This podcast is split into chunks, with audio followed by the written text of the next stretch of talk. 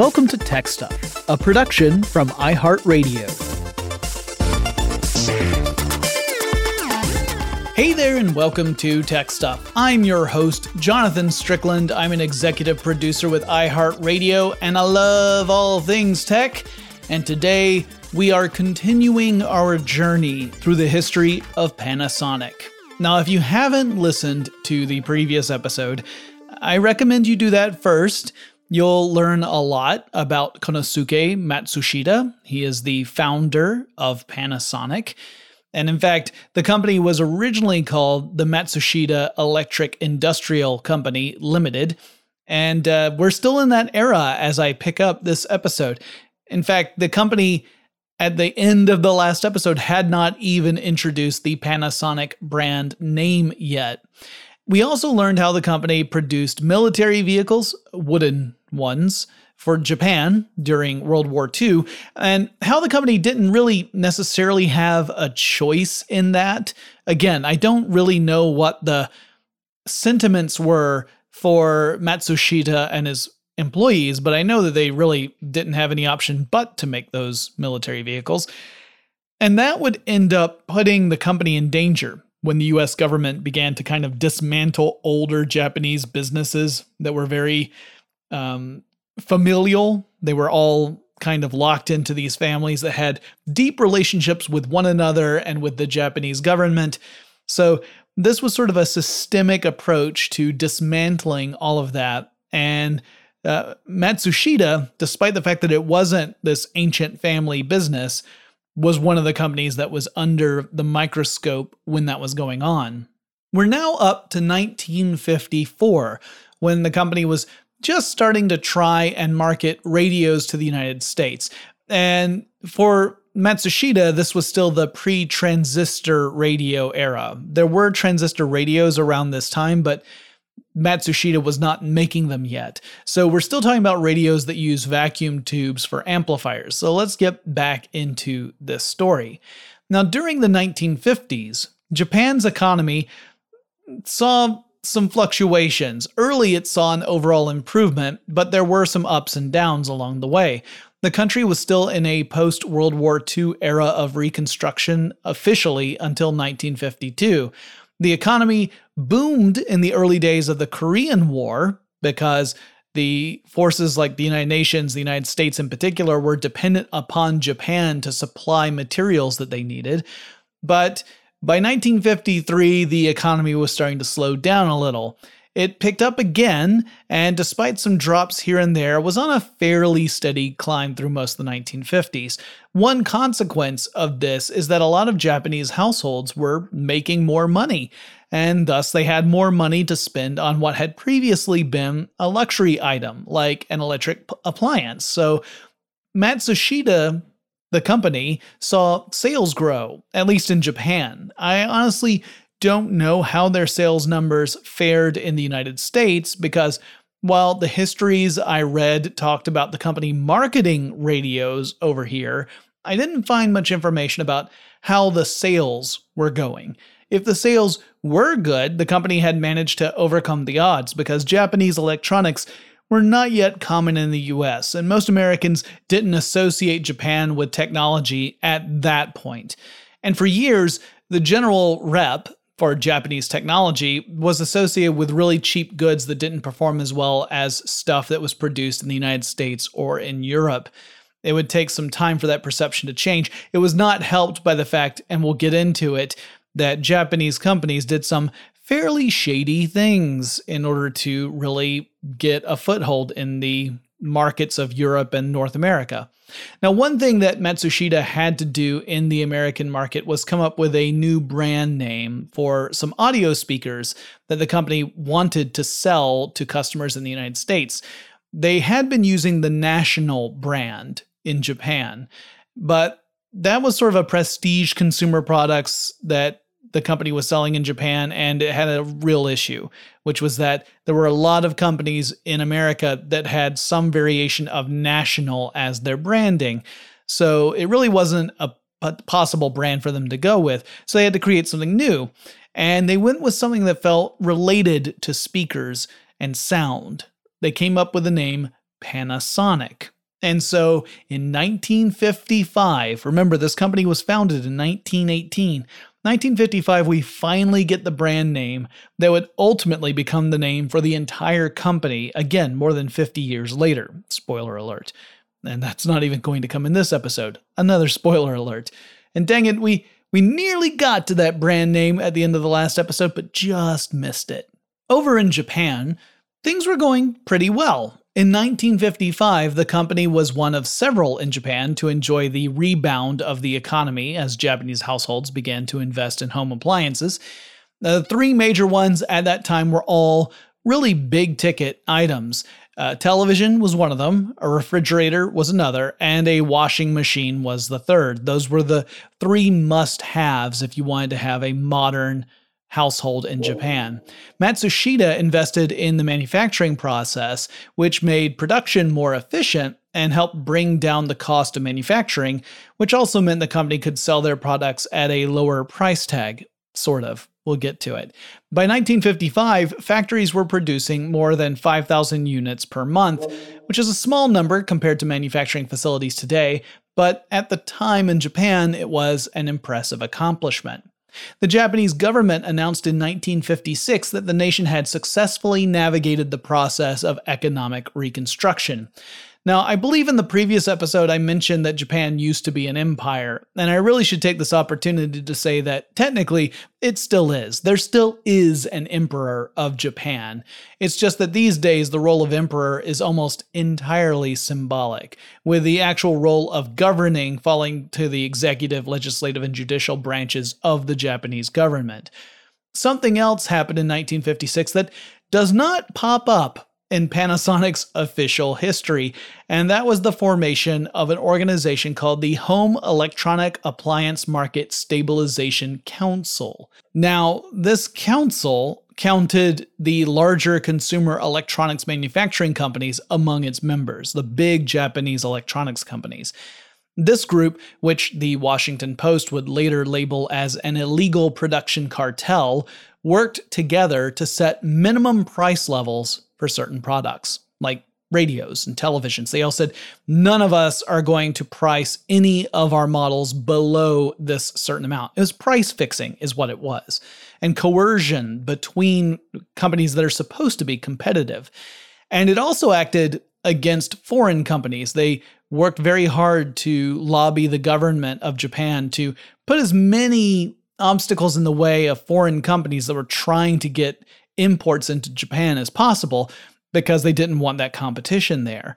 So they were trying to deny foreign companies access to distribution chains in Japan, for example. And when we come back to this a little bit later in this episode, we'll see how these companies in this council would have a profound impact on the electronics market in the United States. Anyway, also in 1956, Konosuke held his own meeting within Matsushita, and he laid out an ambitious five year plan. So in 1956, the company posted annual sales of 22 billion yen. Now, if we adjusted that for inflation, that would be nearly 135 billion yen today. I would give those figures in dollars, but then you have to consider stuff like uh, the historic exchange rates, and it really gets difficult to find resources that include exchange rates that date back that far. So I can't really tell you how much that is in US dollars in a meaningful way. Anyway, the starting point was 22 billion yen, but Konosuke wanted to have sales climb to 80 billion yen within five years. He also wanted the assets for the company to increase from 3 billion yen to 10 billion yen, and he wanted to grow the company by 7,000 employees at the end of those five years. So, this was a pretty ambitious and aggressive plan, but Konosuke argued that it really reflected what the people of Japan wanted. And the company restructured. It had grown to 11 divisions up to that point but now they subdivided that, so now it was 15 divisions. Konosuke did this because he really believed that each division needed enough autonomy to make decisions that would benefit that specific division and not get tied up with the fate of the company at large. So that way, the consumer electronics division and an industrial, like business to business division, could each operate independently of each other and not have to worry about the success or failure of one affecting the other. While the plan was ambitious, it turned out that it was also achievable because the company would hit all the goals of this five year plan in just a little more than four years. Jumping back to 1956 just for a second, that's also the year that Matsushita introduced an electric automatic rice cooker. The cooker had a heater inside it that used the same general process as the heating coils that I talked about in the previous episode with irons, so I won't go into it again. But it also had a thermostat that could cut off power to the heating coils after the cooker had reached a target temperature, which meant the cooker wouldn't burn the rice. So, how the heck do thermostats work? I mean, this is a tech stuff episode, right? And you knew I was going to have to do this. Uh, we'll be looking specifically at electromechanical thermostats. There are more modern thermostats that are purely electronic. They have sensors that can measure heat in very precise ways and thus send a command for a heating or cooling element to stop or start, depending on the situation.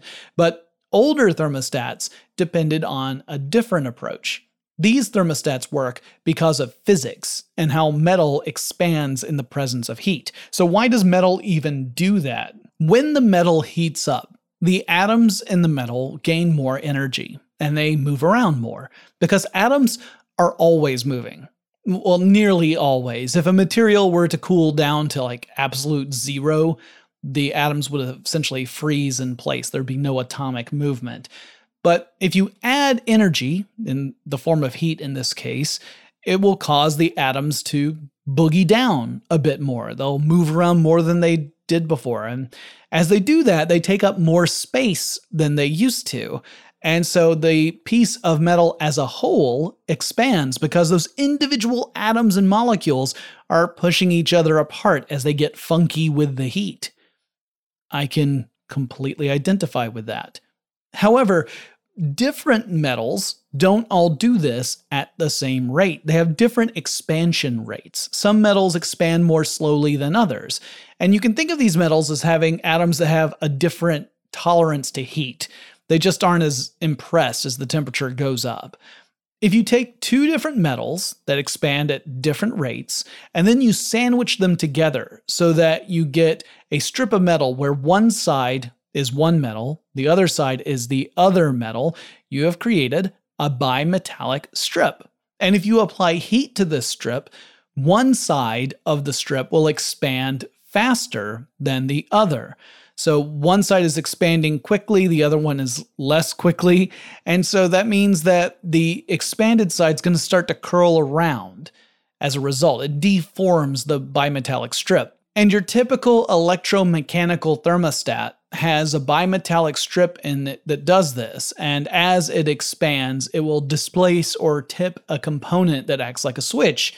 Uh, in old air conditioners, this would tend to be a vial of mercury, and the mercury would have some wires attached inside the vial that would come into contact with the mercury depending on the vial's orientation. Liquid mercury conducts electricity. That's an important part of this. So, depending upon the vial's orientation, the heater or the air conditioner and the circulation fans would turn on or off. So, with this rice cooker, the thermostat would trip upon reaching a particular temperature and power would stop flowing to the heating coils. Matsushita wasn't the first company to offer an automatic electric rice cooker. The competitor Toshiba had one that came out a year earlier, but Matsushita's version boosted awareness of this technology, and in 1957, the category of automatic rice cookers really began to take off in Japan. In 1958, Matsushita produced the company's first home tape recorder, audio tape. This was the RQ201. This wasn't a cassette tape player, like the kind that would dominate the 1980s when I was a kid. This was a reel to reel tape recorder. So, hey, guess what? We get to talk about how these work really quickly. And this is helpful because it also gives you an understanding of how magnetic storage works in general, whether it's for audio or video or computer data storage or whatever. So let's start with the actual tape. And this is the stuff that stores information. Basically, it's a strip of plastic material that has a ferric oxide powder bonded to that plastic material through some binding agent.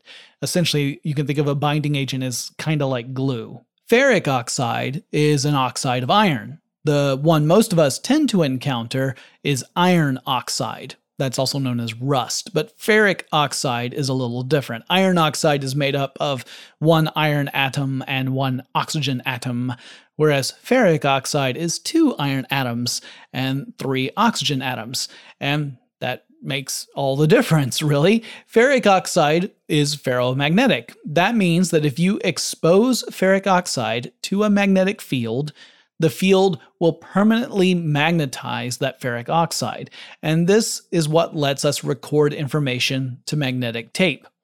Using an electromagnet, you can subject parts of that tape to a magnetic field as the tape passes by. So, as the reels are turning, the tape is being pulled across underneath uh, an electronic writing head that has this electromagnet in it.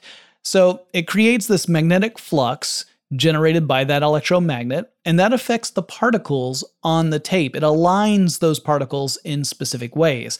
So during playback, when the reels are rewound and played back across this same electromagnet, the head is no longer active. It's in passive mode, but the tape's motion creates a magnetic flux that the electromagnet picks up and cr- creates a signal out of that. So you get a reversible process here. You have one signal that you can encode through magnetism and then use that magnetism to regenerate that encoded signal and send it back through, say, an amplifier to speakers so you can listen to the audio you've recorded. So, again, if you speak into a microphone, the microphone converts the kinetic energy of your voice that you impart to a little diaphragm that's inside the microphone into electrical signals. And those signals typically pass through an amplifier to boost their strength before they feed into a recorder, which then takes that electric signal and generates a magnetic fluctuation that passes on to the tape. The tape holds the record of that fluctuation, and on playback, the whole process is reversed, except in this case, the signal doesn't go back to the microphone. It would go, say, to a set of speakers after passing through an amplifier. Reel to reel tape recorders are super cool, but they didn't become household systems. They aren't terribly convenient, and storing reel to reel tapes is a pain because they take up a good amount of space.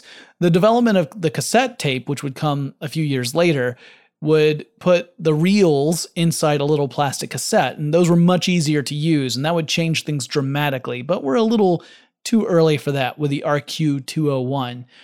I've looked at photos of this particular tape recorder, and I gotta admit, I really dig it. It looks kind of like a briefcase, it's got a handle on the top of it. You did have to plug it into a wall, so it was portable, but it wasn't battery operated. The same year that Matsushita introduced the tape player, it also launched a room air conditioner, one of the earliest small air conditioners intended for home use in Japan. It was a small unit that could be mounted in a window. The company produced 1,100 of them in the first year of production. And I am not going to go through how air conditioners work. That's because I already talked about how refrigerators work in our last episode. And an air conditioner works in pretty much the same way with heat exchange coils and fans and then a comp- compressor and expansion valve, all that kind of stuff. So you've been spared that whole discussion because we already had it. You're welcome.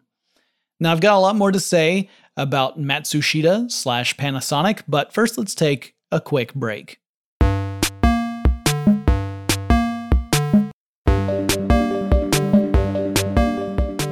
By the late 1950s, Matsushita, the future Panasonic, was starting to see an increase in international sales, though Konosuke believed that they hadn't really even scratched the surface yet. In the fall of 1959, the company established its first office in North America, the Matsushita Electric Corporation of America in New York. By this time, the company was producing transistor radios, and again, it was not the first company to do this. Matsushita was not necessarily an innovator of technology, but it did adopt them pretty quickly in order to produce uh, consumer products for the various markets.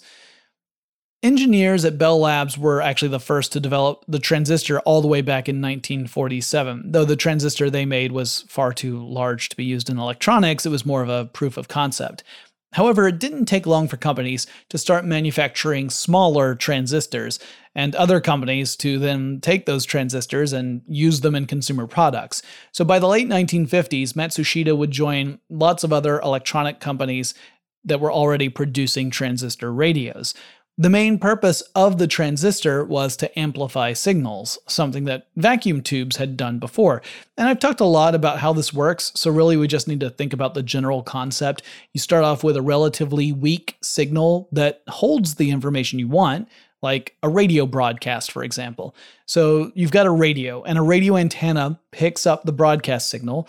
The antenna converts that signal into a weak electric signal. Technically, the antenna is not converting anything. It's all about physics. But anyway, you get the radio broadcast converted into a weak electric signal that goes through the antenna to the radio, but that signal's typically not strong enough to really drive something like speakers effectively. So if you tried to listen to a radio that didn't have an amplifier in it, you would get a very quiet result. So the purpose of the transistor is to boost this signal without otherwise altering it. So it's all about giving the signal more oomph, but not changing it in any other way because that would just scramble the output.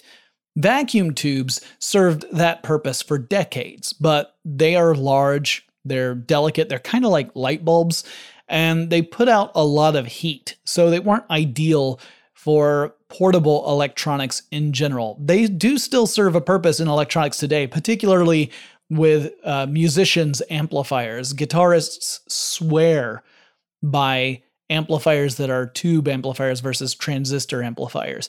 And as soon as I get my guitar this week, I'll be able to tell you my thoughts on it. Kind of. The transistor, though, allowed for miniaturization because the transistors themselves were smaller than vacuum tubes, and also because they didn't put out as much heat so you could have a smaller form factor and not worry about it overheating and becoming a problem. Panasonic's transistor radios would become a success story in the United States, driving much of the overseas sales numbers. And it didn't hurt that the name Panasonic applied equally well to radios as it did to the speaker systems that came before. In 1960, the company developed its first color television set, the National K2110. So, since this is national, we know that this was for the Japanese market. This one had a 21 inch screen on the diagonal, and it was a hefty critter. It was inside a cabinet. Um, it's kind of hard to cover everything that the company was doing. And while I'm mostly familiar with the consumer electronics side of the company, that was really just one division of many. This is a company that did lots and does lots of stuff. It's just that the things that are most visible to to me happen to be the consumer electronics. Matsushita was also in the business of producing heavy grade electrical equipment for industrial purposes, like stuff like transformers, more than meets the eye. So you know, I haven't talked about Transformers in a while either. This is why I love doing these history episodes, by the way, guys. It lets me fit in tons of how the, this tech works. So I sneak in some technical education along with historical education. So Transformers are a way to change the voltage when you're transmitting electricity from one place to another, as long as that electricity is alternating current, meaning that the direction that the current flows in switches many times a second. And it's all because of some interesting elements of electromagnetism. Now, I mentioned electromagnets with tape recorders, so this kind of builds on that. If you run a conductive wire around, say, an iron core, and then you run a current through that coil of wire, you'll create a magnetic field. With direct current, this ends up being a steady magnetic field. But if you use alternating current, you get a fluctuating magnetic field the field changes as the direction of the current changes. So the magnetic field fluctuates as many times a second as the current changes direction. Now, one thing that is super cool about electromagnets is that if you put one next to another one and you run alternating current through the first of your two electromagnets, and the second one doesn't have anything going through it at all, that fluctuating magnetic field from that primary electromagnet will induce current to flow through the second electromagnet. So, just as electricity flowing through a coil will create a magnetic field, a coil encountering a magnetic field will have current flow through it. Now, that's true as long as the magnetic field is changing in some way. The changing magnetic field is necessary if you want the current to keep flowing. Otherwise, current will flow as the coil encounters a magnetic field and then it'll stop if the magnetic field doesn't change at all. So if the coil stops moving, if the magnetic field is stable, you won't get current to flow. Transformers work by pairing two coils together primary coil and a secondary coil and the ratio of the number of loops of each coil between the two, that ratio determines how much the voltage will either step up or increase, or step down or decrease. If the primary coil has more loops than the secondary coil, you've got yourself a step down transformer. The voltage that's going out of the transformer is going to be lower than the voltage was going in. Now, that's important if you're delivering electricity from a main transmission line to a building like a house. You don't want high voltage going into the house. You would have to say, danger, danger, high voltage. That's an Electric Six reference. If you don't know who Electric Six is, you should definitely listen to that music. Anyway, if the secondary coil actually has more loops than the primary coil, then you've got yourself a step up transformer. It means the outgoing voltage is going to be higher than the incoming voltage.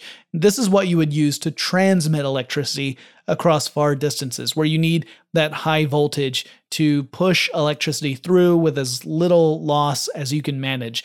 This is ultimately why alternating current won out over direct current because transmitting direct current over long distances was a challenge in the early days of electricity. And typically it meant that you really had to build lots more power plants to be close to the areas where the electricity was going. One other neat thing about transformers is that there really aren't any moving parts. Transformer doesn't wear down the same way that mechanical systems do over time. That being said, things can and do go wrong with Transformers and not just Decepticons. If you've ever witnessed this firsthand, you know how spectacular it can be to see a Transformer blow. If the insulation around one of the coils happens to wear down or it corrodes, or if the Transformer is really close to a lightning strike, the transformer can heat up and give out a spark. Now, typically, transformers use mineral oil as a coolant to keep things at operational temperature, but mineral oil can burn. And if it does, it will create pressure inside the sealed transformer. And when that pressure is great enough, it causes the transformer to burst open. And typically, you get a really loud bang and a lot of sparks and maybe even some flames. And those sparks tend to be kind of bluish green. They're really spectacular, especially when it happens at night or whenever the sky is super dark. And I've seen this happen a few times. And I'll never forget the first time I ever saw it. It was when I was a kid. I was in the back seat of my parents' car and we were driving through Atlanta. And that by itself was outside the norm for us because I grew up in rural Georgia. To us, Atlanta was the big, big city. And I remember a transformer blew up not too far from our car. It was a couple of car lengths ahead and on the left hand side. And at first, I thought maybe someone had fired off a shotgun or something. I had no idea what had happened, and my dad actually explained to me what was going on. And I have never forgotten how startling that was. Anyway, let's get back to the history of Matsushita slash Panasonic. In 1961, Matsushita began to expand operations by not just opening up sales offices in other countries, but also actual manufacturing plants, putting the manufacturing closer to where you were going to sell the stuff. The first of those was a battery production facility called the National Thai Company, or NTC. That should not be confused with one of many other entities that also go by the name NTC. I actually got a little confused when I first came across this name and had to research it further because I was like, is this the NTC I'm thinking of? It, it was not. Names are hard, y'all.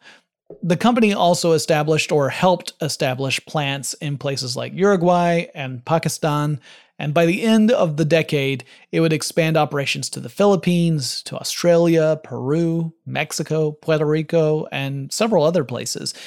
The little company that had started off as a workspace in a tiny room that had dirt floors was now a global entity. Konosuke Matsushita had accomplished an enormous amount in his run as the founder and president of the company, and in 1961 he decided to step down as president, although he would remain the chairman of the company for several more years. His replacement was his son in law, Masaharu Matsushita, and here we go with that familial line of succession in companies again.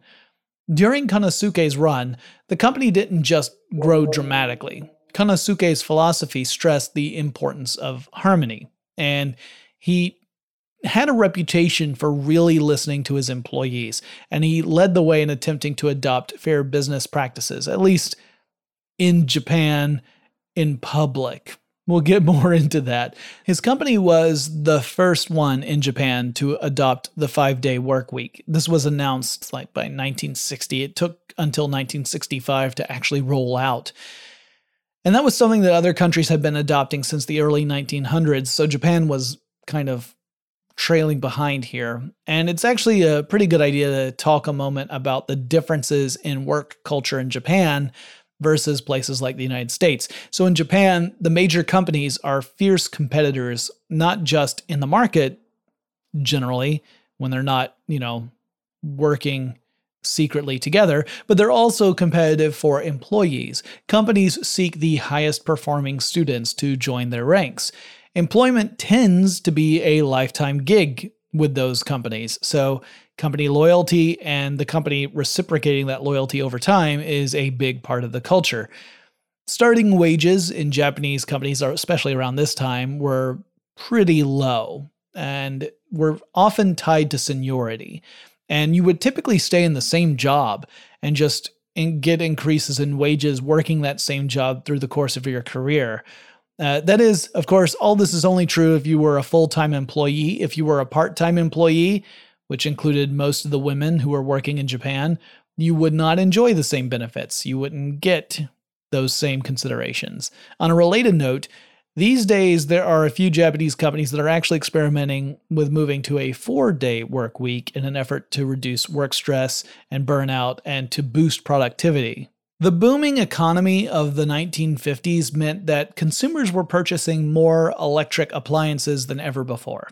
The Japanese household was modernizing, and the company's overseas manufacturing facilities could supply Matsushita goods to other markets as well. But this also brought up a new need the development of a service department. Because sometimes, even when we do everything correctly, our technology breaks. And many manufacturing companies, Matsushita among them, introduced service divisions for the purpose of repairs and to establish the correct policies and processes for service centers.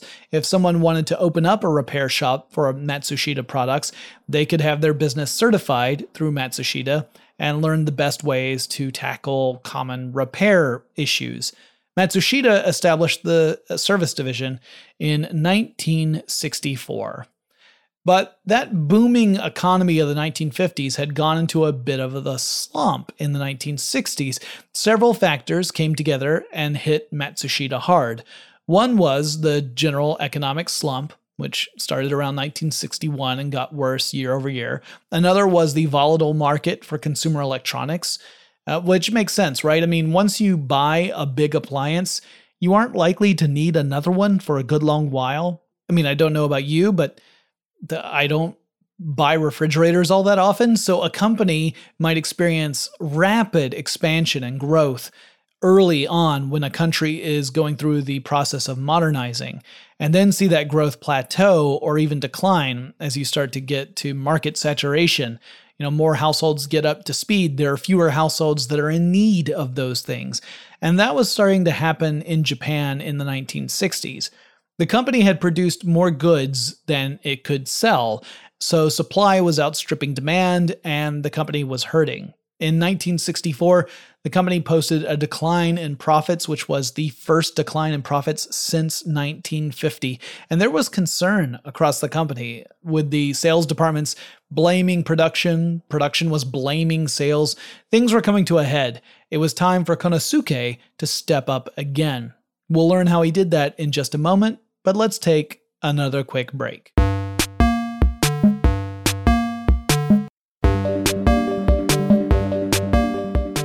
In 1964, Matsushita held a conference in Atami, Japan, where the presidents of all the sales companies and divisions were to gather together to talk through the problems that the company faced.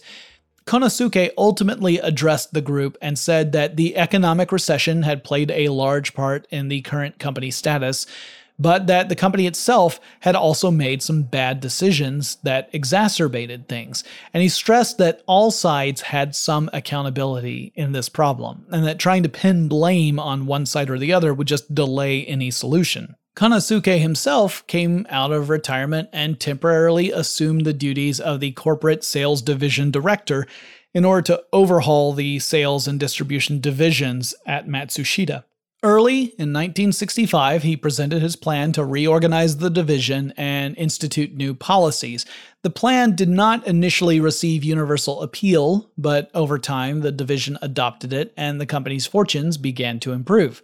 By 1966, the company also implemented a new wage structure, now, wages were no longer tied to seniority as much, but rather to job classification. Konosuke wanted to model Matsushita's operations after what he saw when he visited the United States. He wanted them to be more like a US company, and his ultimate goal was to get wages closer to what people would earn in a similar position in the United States. And it would take several more years before the company would even get close to that goal, but it was improving over time. One of the shifts the company made was to create a stronger communication channel between sales and production. So Konosuke thought that it would be valuable to get the sales team input on stuff that the manufacturing side should really focus on and the development side as well. The sales team had experience talking with retailers, and the retailers knew what customers were looking for. So now Matsushita was looking to develop new products not just from their internal R&D division, but also by responding to customer desires. As a result, the company started developing a whole new range of consumer electronics, some of which were on a more whimsical side. For example, while researching this show, I came across a radio that Panasonic produced in the 1970s called the Toot a Loop. It's uh, T O O T A L O O P. Often classified as a novelty radio for good reason, this device kind of looks like an oversized bracelet that is slightly offset. It has one side that's thicker than the other, and that thicker side holds the actual radio and speaker, and you are supposed to wear it on your wrist. It was an AM band radio only, so it only had the ability to pick up AM stations, no FM signals. And they go for a pretty penny these days. I just did a, a, casual search and I saw some listed online for between $150 to $200. Now, the suggested retail price when they first went on the market was a mere $14.95. However, if we adjust that for inflation, it would be quite a bit higher. Uh, based on the inflation calculator that I used, $14.95 in, say, 1972 would be equivalent to $92.20 today. So this radio would cost nearly 100 bucks in today's money. So I guess when you take that into consideration, uh, and you think of the value they have as collector's items, the value has only slightly appreciated when you adjust for inflation.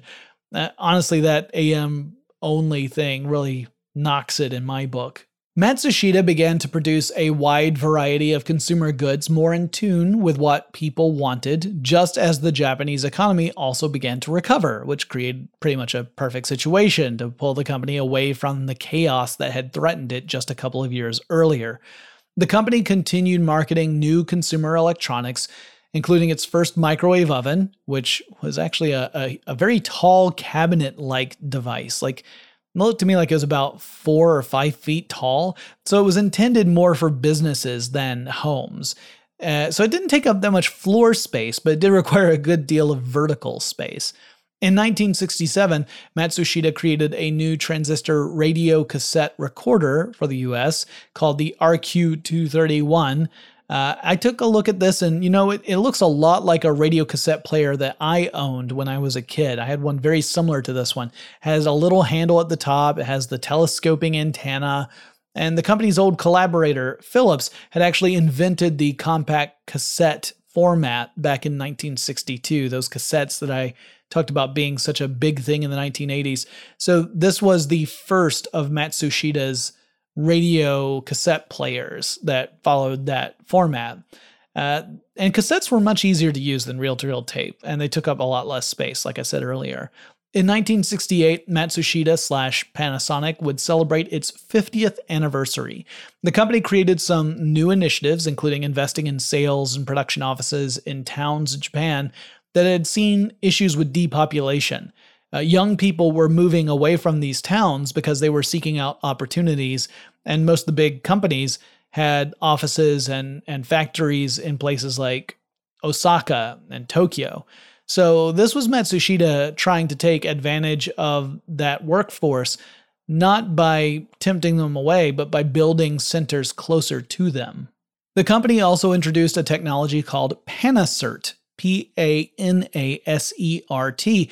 And when I first came across the description of this technology, I was left with more questions than answers. So I'm just going to quote the passage directly from Panasonic's history uh, so that you guys can can hear what I first encountered. Quote. This machine represented the start in 1969 of automated electronic mounting devices and components in Japan, the foundation for the company's business in mounting machines. The original random access system was improved and became a direct random access system, in which taping was transferred to the insertion head so that a component was inserted without being freed. This made for rapid progress in the mounting tact time and reliability. The system became the leader in the field of mounting machines. End quote. So I had to look into this further because I had no clue what the heck this was talking about. Mounting machines, I mean that could that could mean so many different things. But I'm sure most of you know what they meant from the beginning. I'm the dumb one. I get it. I, I totally own that. So, what they're talking about here are devices that you could program to mount components onto circuit boards. So, the idea here is that you design a circuit board for, you know, whatever thing you're making, and you program a Panasert automated machine to go through the process of inserting components into that circuit board in the proper arrangement and orientation. So you feed a bunch of blank circuit boards into this machine and away it goes. And there have been many devices in the Panasert line, some with very specific responsibilities. I watched a couple of videos of them in action on YouTube, and some of them are pretty alarming. They move really fast, and some of them look like they could easily take a finger off if you weren't being careful around them. In 1968, the Import Committee of the U.S. Electronics Industries Association filed a complaint with the U.S. Treasury Department, and it laid out a pretty nasty accusation. It said that there were a collection of Japanese companies, Japanese electronics companies, that were collectively underpricing color televisions for the US market with the intent to undermine the US market, specifically to undermine US manufacturers of televisions. The Japanese companies were using a complicated process that included things like rebates and incentives with retailers in the US, essentially turning those retailers into co conspirators. And meanwhile, those same manufacturing companies in Japan were selling televisions at premium prices in Japan.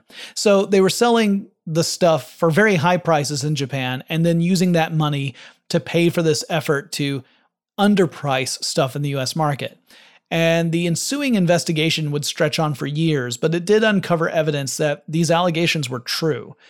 Uh, addressing the problem, however, was politically difficult, as any move against Japan could mean that Japan and maybe some other countries could impose tariffs and other trade restrictions against the US. So, no real action happened on an official level in the United States, but American companies that had been making televisions gradually exited the market. They could not make a profit because Japanese companies were selling TVs at a loss. They were selling them for less money than it cost to make them. The story, by the way, gets super interesting, but it's also probably better saved for maybe even a different podcast. However, it does involve everything from shady trading practices to essentially buying former politicians so that they would act as lobbyists and more. And all of that stuff typically sticks out as some of the really ugly side of capitalism, so I think that would probably fit on a different show better than mine. In 1970, Matsushita sponsored an exhibit at the Expo 70 event in Osaka, Japan. The exhibit had a traditional Japanese building, a very traditional structure, that inside had a tea ceremony, which was an interesting nod to the history and, and heritage and traditions of Japan, uh, especially when it was coming from a company that was associated with technology. The company also created a time capsule, and a group of committees selected more than 2,000 objects to put into that time capsule. Uh, it was intended to be buried and opened in 5,000 years. It's only been 50 years since they buried the capsule, so we've got a ways to go before we can learn about the objects that the committees decided were, quote, especially representative of the current culture as of 1970, end quote. Uh, that time capsule is buried at Osaka Castle Park.